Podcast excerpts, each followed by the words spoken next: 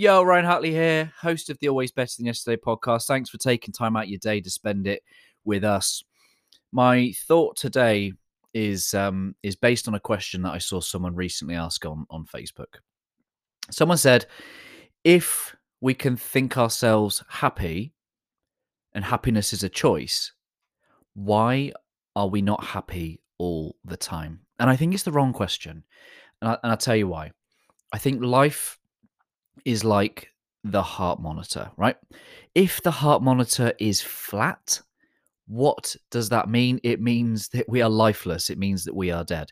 If our experiences were just flat and pure, we wouldn't have contrast. We wouldn't know the difference. We wouldn't know happiness when we've experienced it. We only know love and joy when we've sometimes experienced the opposite of that. So I think it's the wrong question because the heart monitor has ups and downs, and that's what it means to be alive. So we have the full spectrum of emotions, and it's not for us to judge those emotions. It's for us to take a step back and understand where they're coming from. Because fear is a survival mechanism. There's probably something in that that if we took a step back and observed it, we could learn from it as to why we're feeling that way. And that goes for any of the emotions. Johann Hari in his good book Lost Connections, it talks about how depression is not just a chemical imbalance in the brain, it is the, a disconnection from a number of things that can help us feel better. Disconnection from people, from meaningful work, from good values, from nature.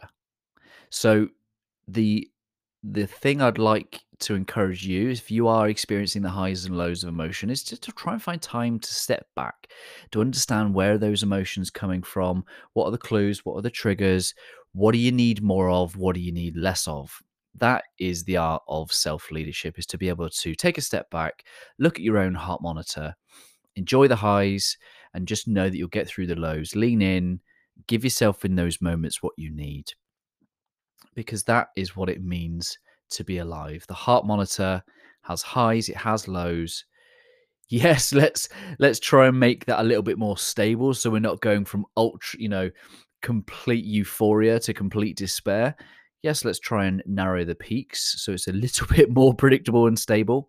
But just know that we need to know the dark so that we can appreciate the light. We need to know the bar, the bad and the uncomfortable, the unpleasurable, so that when we experience the love, the peace, the joy, and we can enjoy it for what it is rather than feeling like it'll just be whipped away. Hope this helps in some way. Just know that emotions are there um, because it means we're human. That's what it means. Allow yourself to be human. Take a step back, learn what works, learn what helps, less judgment, more curiosity. Give yourself more of what you need, less of what you don't. And I hope this helps you lead yourself. Always love, guys.